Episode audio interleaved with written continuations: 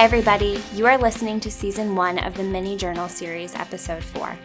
Today, we are speaking with Lindsay. Lindsay and her husband spent almost four years in the pursuit of creating a family, and after lots of heartbreak, finally became pregnant with their baby Madelyn on their final attempt at IVF.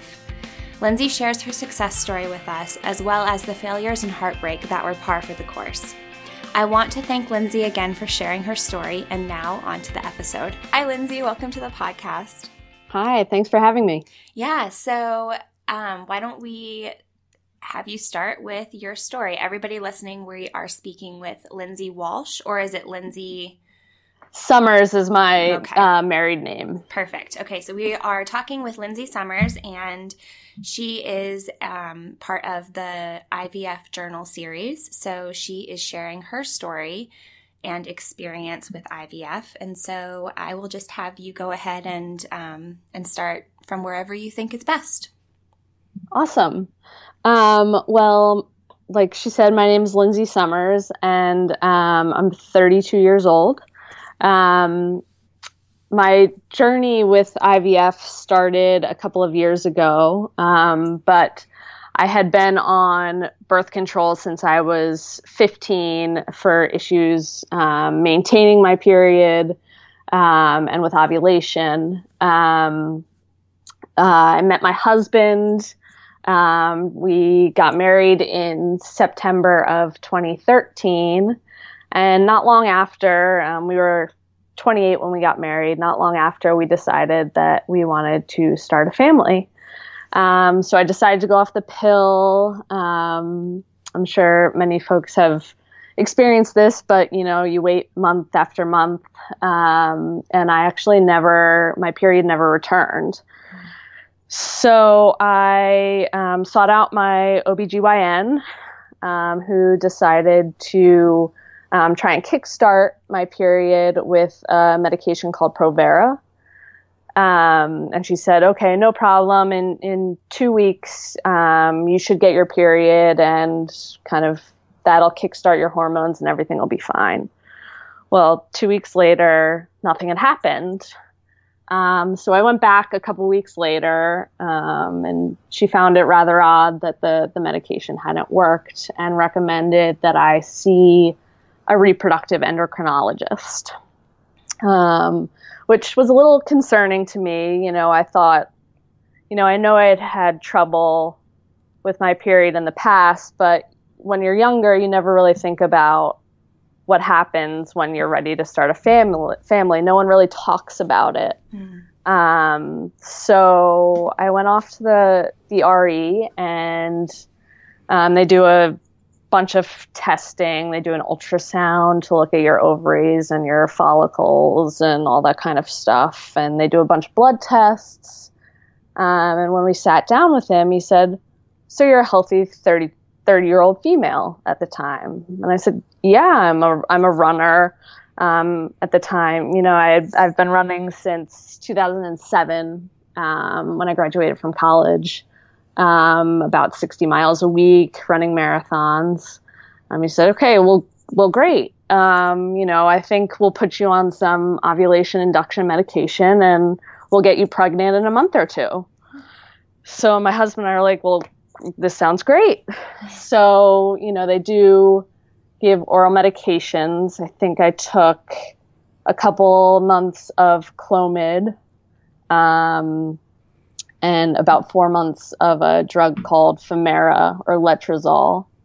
Um, and month after month, nothing was happening. Um, I wasn't getting pregnant. Um, I would get my period after four weeks, um, like clockwork. So it was getting really frustrating. The doctor kept, you know, saying that everything looked great. Um, they monitor you at, throughout um, throughout the process each month, so they see when kind of the optimal time for. Um, in our case, we were just doing timed intercourse for these six cycles. Gotcha. Um, so after the six cycles, the doctor said, "Well, I think we should be a little more aggressive. Why don't we try injectable medications and then do um, an intrauterine uh, insemination, which is where they um, take the sperm and put it in a catheter and kind of bypass the cervix, um, which can be an issue for for a lot of women. Um, so we said okay, and obviously it's a little more expensive. Um, they do the injectable medications are very expensive, um, and the insemination is um, obviously more expensive than having sex with your husband. um, so we said, okay, let's give it a shot. So everything looked great. The doctor was really happy. Um, and again, four weeks later, I got my period and I wasn't pregnant. Um, and I think at that point we were in maybe June of 2015. So a little over a year after we had started the process.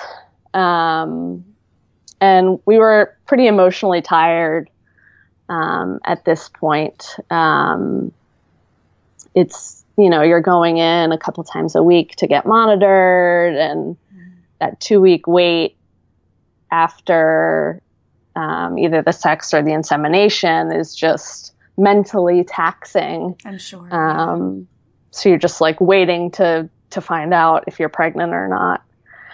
Um, so we decided after that that um, the doctor recommended that we try IVF, um, just because he really couldn't figure out what was wrong. Um, so we decided to take a little break. Um, in that time, I actually had a pelvic stress fracture from Oh, too much goodness. running. And running at you know throughout this process had been kind of my escape um, my alone time to like you know think about everything going on yeah. um, and unfortunately that was taken away from me for about eight weeks um, while we were waiting to start the ivf process Ugh.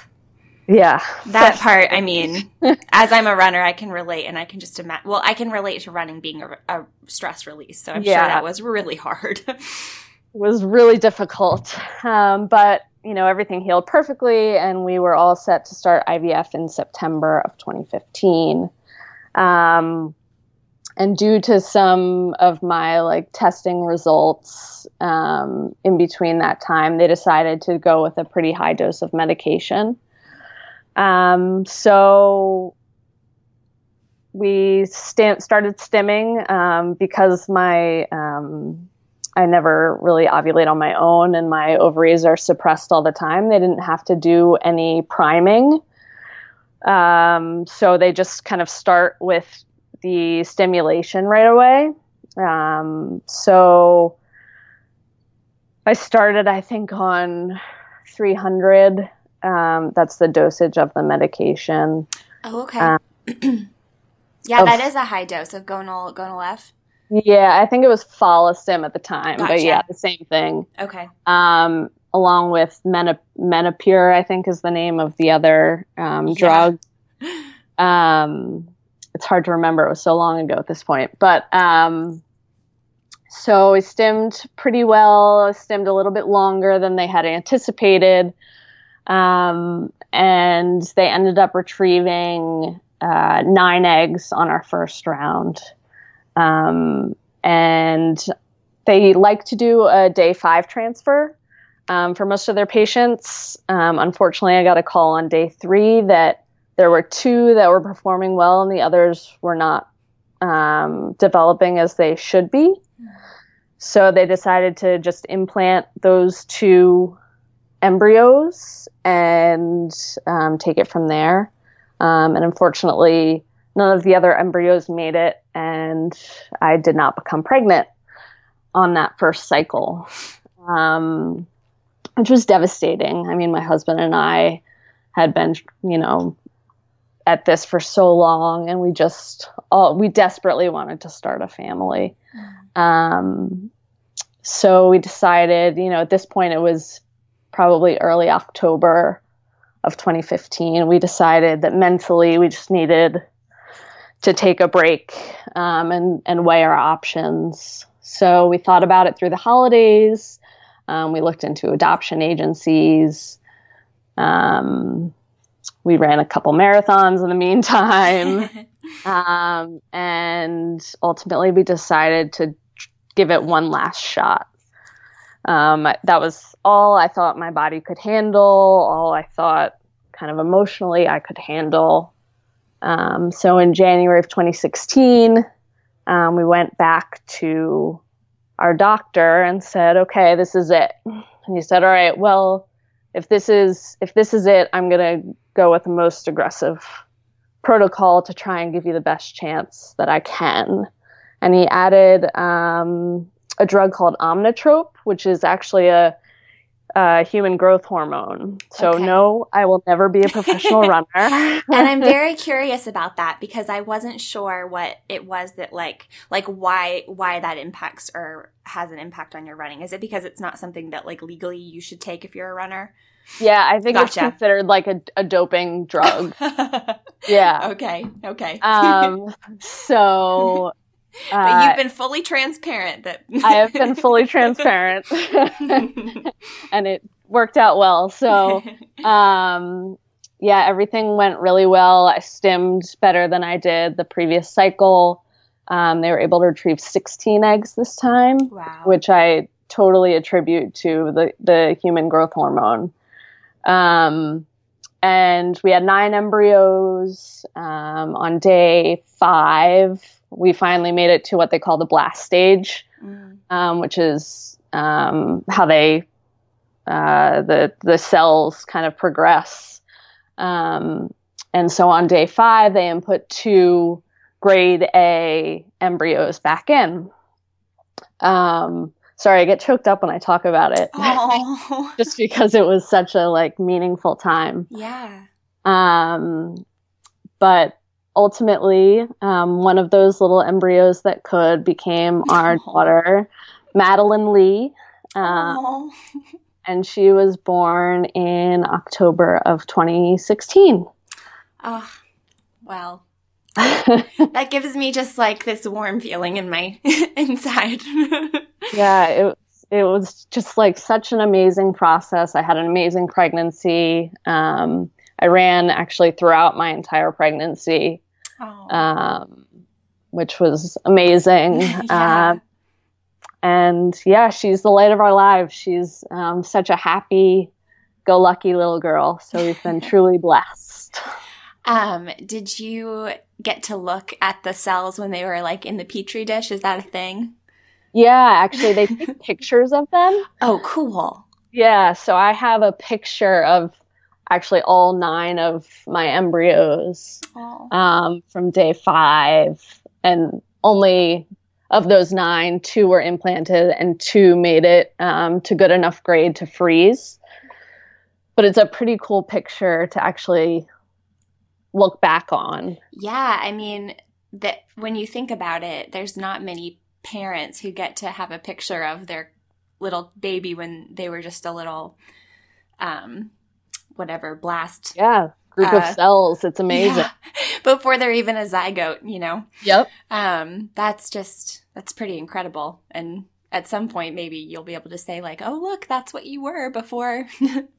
yeah, you, you it, turned into a human. absolutely, it'll be a pretty neat, um, neat thing to be able to share. Yeah, I can just see it like a science project or something when she's yeah, late, exactly. like later in life, being like, or show and tell. Oh yeah, this is what I started as, and now yep. I'm me. um, so I, as you were telling your story, a few, a few things uh, popped up into my mind. So, um, I guess the first one was, you know, you said that you and your husband like took some breaks throughout the process to kind of reevaluate which um, i've heard from a lot of a lot of the people who have shared their stories like how that's kind of crucial. You need to take time to process especially after it doesn't go the way that you had planned. Um, but was there anything else that kind of helped you to stay mentally strong? Because i'm sure that a lot of it really came down to you being able to stay um, somewhat positive or or or were you really not feeling positive at certain points um i guess kind of talk to me a little bit about that yeah i mean there were certainly times during the process where i didn't feel positive at all um, where, you know, I had just gotten so down on the fact that my body couldn't do what it was supposed to be doing. Um, but I think, you know, through this process, my husband and I got a lot closer. Um, and he, you know, no matter what was happening, he was saying, like, I love you. And, you know, we're, whatever happens, like, we have each other and we'll become parents no matter what. Mm. So I think he kind of kept me a little grounded and sane um, yeah. throughout the whole process. And I've heard that from like some other um, women who have gone through this that throughout everything, like they've become so much closer to their spouse. Yeah, I've actually heard, well, through this project. Right. Um, I, I don't have a group of peers that have gone through this project process, but um, so many women have said, like, yes, this has been extremely difficult, but you really, really, really bond with your partner when you go through something like that. Yep, totally. Yeah. Um, did you ever feel like um, maybe I don't know, like your husband wasn't getting the support that he needed in terms of like the emotional stuff that he was going through. Not necessarily like I'm sure that you were like right. thinking about that, but did you ever feel like wow, like there's some stuff like there are some resources for women, but there's not really enough for men who are going through infertility because it's I think that a lot of the focus is placed on the woman who's going through it um, when it really is something that's like a joint thing. Yeah, no, I totally agree. Um, I mean, we obviously had each other and we were able to talk to each other about it. But I also had a group of women that I knew that I was able to to talk to about it. And he kind of kept everything else kind of bottled up inside. And he also knew that when I was really upset, that he had to be strong for me. Mm. So even if he was upset or um, or having a hard time, a lot of the times because I was the one really physically going through everything, he felt like he had to be strong. Yeah.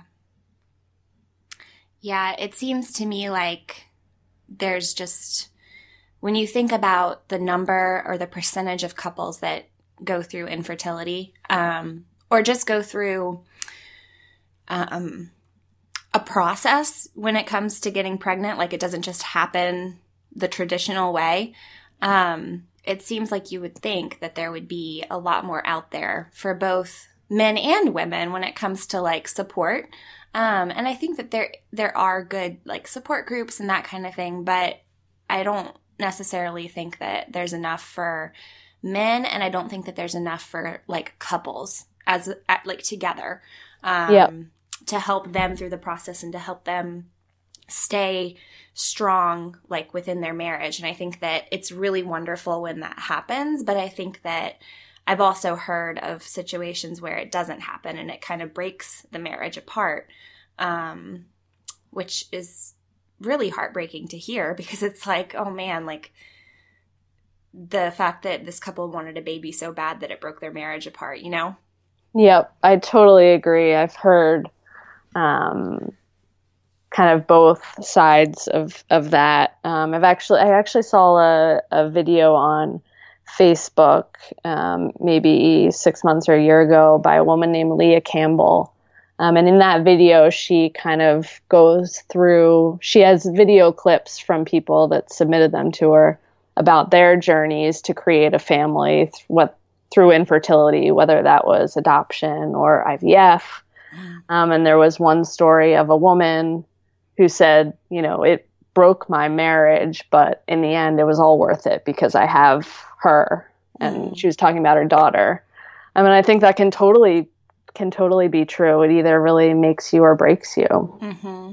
Well, it was interesting. Um, have you read the book by Jodi Picoult, The Sing You Home? Um, Yeah, that's what it's called. Sing You Home. I haven't. Okay. No. Well, I need to put it out as a recommendation, um, I guess, as part of this series in the show notes. But it's a really good book. It's about um, a couple who has been struggling for almost a decade to have a baby.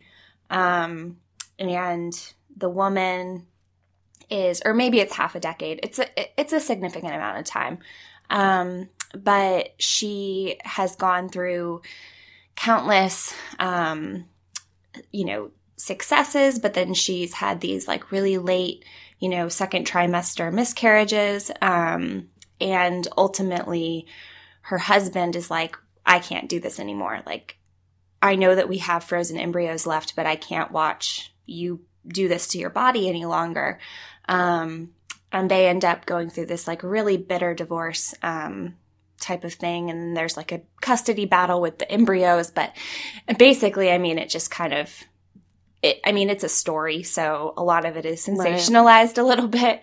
Um, but I read it and thought to myself, like, this is a really interesting thing to talk about because, you know, this like human instinct or human want to have a child is so basic and primal, but then you know, it just can become so complicated and and heartbreaking and all of these different things and it's kind of a hard thing to unravel, especially if you're the person going through it. yeah, absolutely. Yeah. And there's so many different um different ways that it can go. I mean, I've had friends that have gotten pregnant on the, the first time they've ever tried, and then friends that have taken seven to 10 years to have children and complete their family. Um, it's just amazing how different everyone's bodies react. Yeah, and kind of what each person's limit is, you know?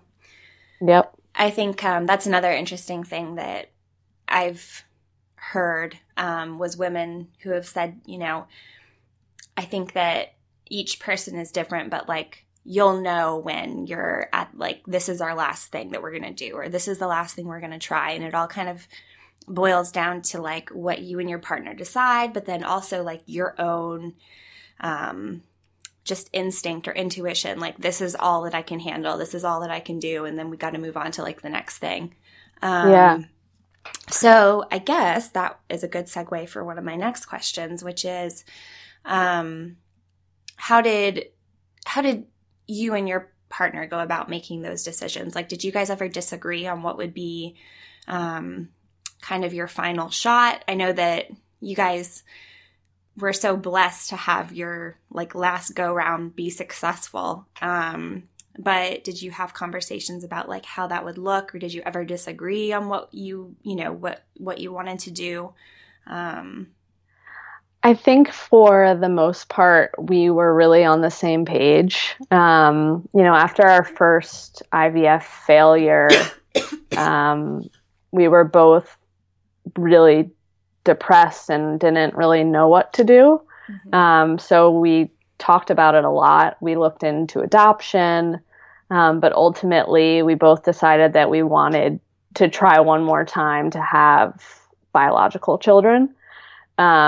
You know that was pretty important to us. Um, so you know from a physical standpoint i didn't think that i could handle much more than that. Um, the drugs were really really tough on my body. Um, and we also didn't want to like stop our lives forever. Um, we were both big runners big into travel. Um, and when you're going through this process, I'm literally at the doctor every other day getting monitored. Um, so you can't go anywhere. Um, I, I couldn't run during, you know, the all of the stimulation and retrievals and all of that stuff. Um, so so physically, um, I just I just only thought that you know one more time would that's all I could take. Mm. Um, so it was it was we were on totally on the same page in that regard, and we decided before we even did the second IVF that you know if it didn't work, that we would take some time for ourselves and then ultimately adopt. Um, and obviously, that process has its own um, its own trials and tribulations, and can take a really long time and a lot of money. Um, but we knew that ultimately we wanted to be parents, um, and if it wasn't going to happen for us biologically, that we would we would want to adopt. So, um, but also to answer your question, I think you know through a lot of discussion, we were on the same page throughout the whole process. Mm. Do you have any like key tips?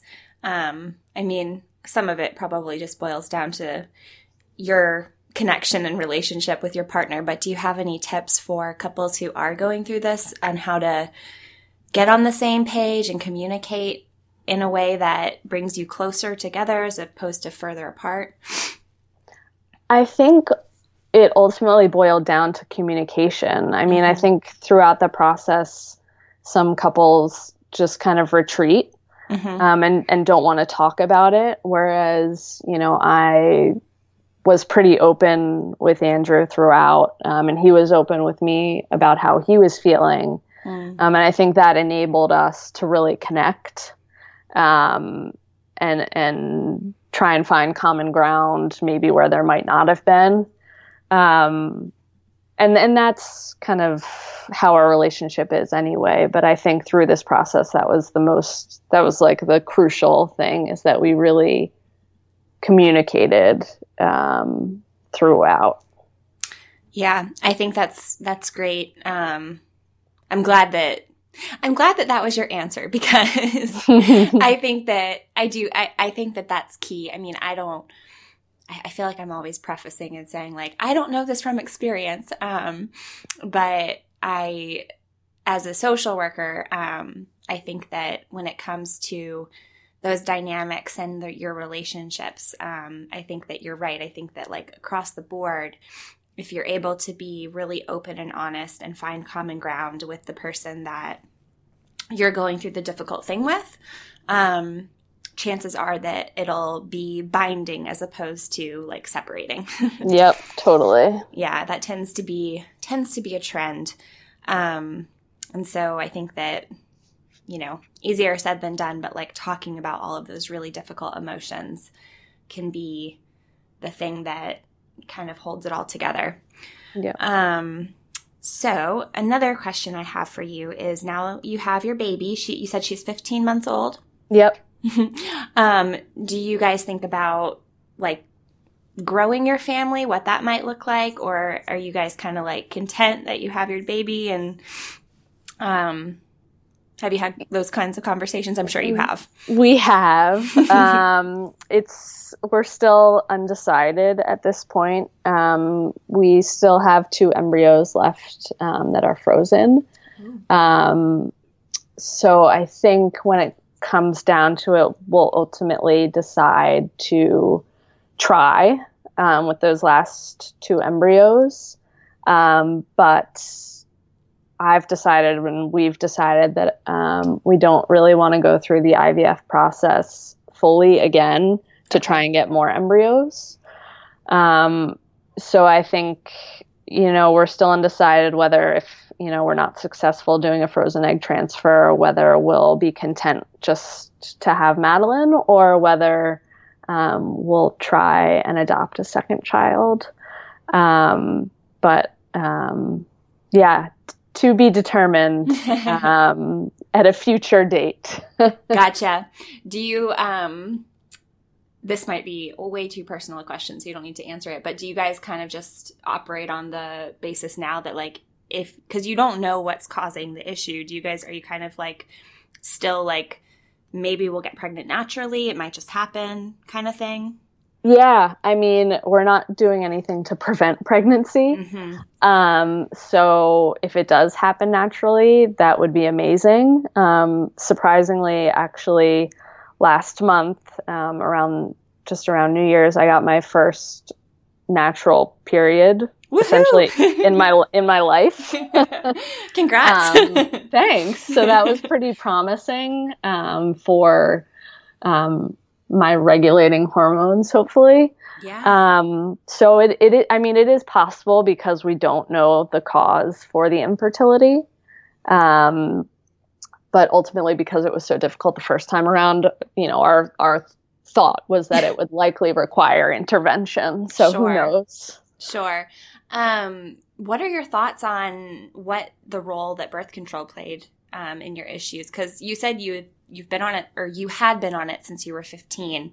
Do you think that that had like suppressed stuff enough that you it's just taking a really it was just taking like a really long time to get your body back on track or it's totally possible um i personally think so the mm-hmm. doctors mm-hmm. all of the doctors i've seen had said that had nothing to do with it um and they've obviously gone through medical school and studied all this stuff so they know more than i do um, but just the fact that I was on it for 15 years with really without a break yeah. um, just led me to believe that it might have suppressed my system more than anyone thought it did.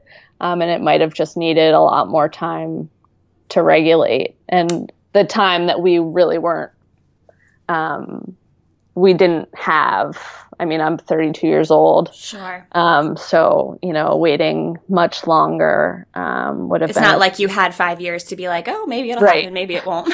exactly. Yeah.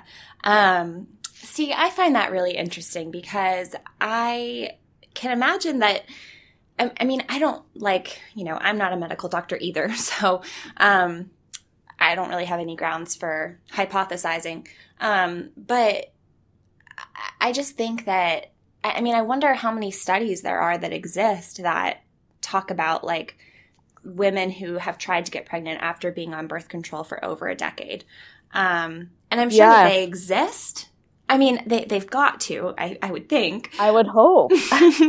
but, but if they don't, then my first thought would be, I mean, uh, to me, it seems like when you start connecting the dots and you start connecting the, sort of like the timeline, that is the big first thing that I thought of when I read your story was I was like, wow, I wonder if, you know, it's like if she's to start telling her story and say like and the doctors concluded it was cuz I had been on birth control for this long. Yeah. Um so I mean like that's the first thing I thought of.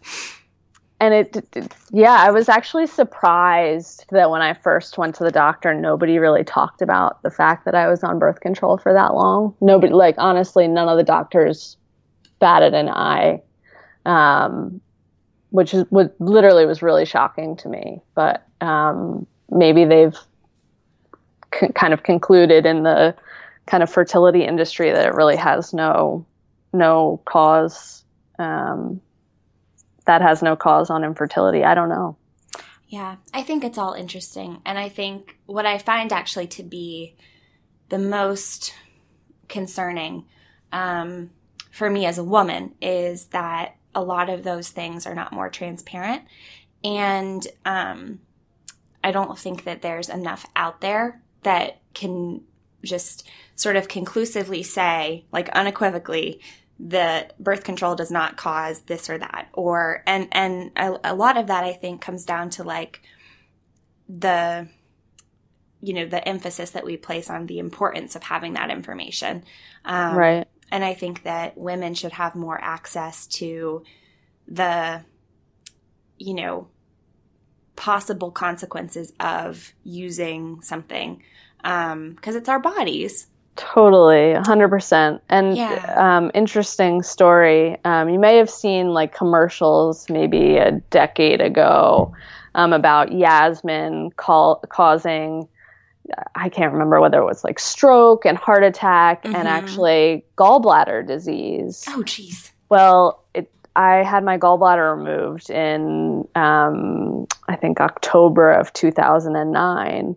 Um, and they're pretty sure that it was because I had been on Yasmin, this birth control drug, for almost 10 years at that point. Um, so it's pretty amazing what these drugs um, can do and can can cause. Yeah. Well, I mean, and just across the board, like, um, so personal bit of information about me, I was an egg donor. Um, for just personal reasons, um, it felt like something that I was called to do. Um, just, I mean, I, I, I think probably at some point, at some point, I'm going to do a series on egg donation um, Mhm. because I find that to be interesting, and I think Yeah. there's a lot of different reasons why women choose to do that. Um, but as someone who's very uh, interested in the research and educating myself on things, I was like, you know, there's just really not enough out there on what you know the dangers are of being on an IV, like on like the medications that cause that you know you're using to stim. Yeah. Um, and there's not enough regulation surrounding you know how many times a woman is allowed to donate or if they're going to register for like the donor registry um, there's just so much out there that's not i don't think very well regulated. It's definitely not transparent. Um, and it all kind of comes back to that like women's reproductive rights. And like i feel like there should just be a lot more emphasis placed on the research and stuff that comes out to show like whether or not you know what we're putting in our bodies is good for us or like i said the consequences of certain things. Yeah, absolutely. yeah. Um but i can relate to the stimming because i i did the same the Yeah, same that's meds. amazing. Good for you. That's great. well i mean it was a it was a the injections were not fun No, no, they certainly aren't. I mean, it was uh, it was it was an interesting process though, and extremely rewarding. Um, I think so far in my, you know, adult life, the happiest, the the purest joy that I've felt was the day that um, I found out that my intended parents had had a successful pregnancy and everything was going well, and um, I don't know. I think That's that creating life is just magical, It is.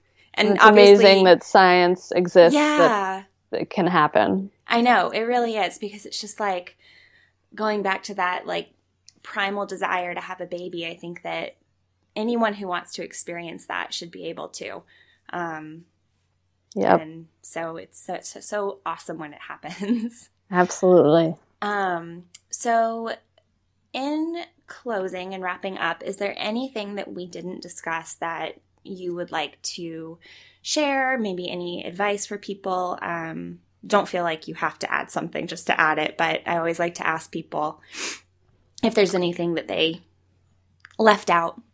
No, I I don't think so. I mean, in the end, I just you know I'm so lucky that I was able to go through the the process. I mean, it was a lot of blood, sweat, and tears, a lot of money, a lot of shots, but um, you know, in the end, we came out with kind of the most precious gift, and for that, we're really really grateful. All right, everyone. I hope you enjoyed my conversation with Lindsay, and I hope you are enjoying this journal series. Next week, I will be releasing the next four episodes in the series, so if you are enjoying this, stay tuned. Also, I want to remind everyone that I'm starting work on season two of the mini journal series, and the topic is eating disorders. If you feel comfortable sharing your story with the audience of Chasing Bravery, I want to hear from you. Email is the best way to contact me, chasingbravery with Kait at hotmail.com. And just a little heads up, my name is spelled K A I T. I know that's not the usual. I also want to share that I have a Patreon page that has just launched lots of bonus content for Patreon subscribers. As promised, I have uploaded the video diary I kept while I was going through the process of being an egg donor for anyone who is interested in what being a donor actually looks like. Warning if you aren't great with needles, this is not for you. Being a Patreon really goes a long way in helping the show to grow, and it supports my ability to improve sound quality and bring on exciting guests and experts in particular fields relevant to the journal series topics. For example, this month I have a fertility doctor who has graciously recorded an episode with me that will be available only to Patreon subscribers. To become a Patreon, simply go to patreon.com forward slash chasingbravery06. There's also a link to this in the show notes just to make it a little easier. All right, everybody, keep leaving those ratings and reviews on iTunes. Please let me know how you are liking the mini journal series. I really want to hear from you. I hope you all have a fantastic weekend. Stay warm, and whatever you are chasing, you are chasing bravely.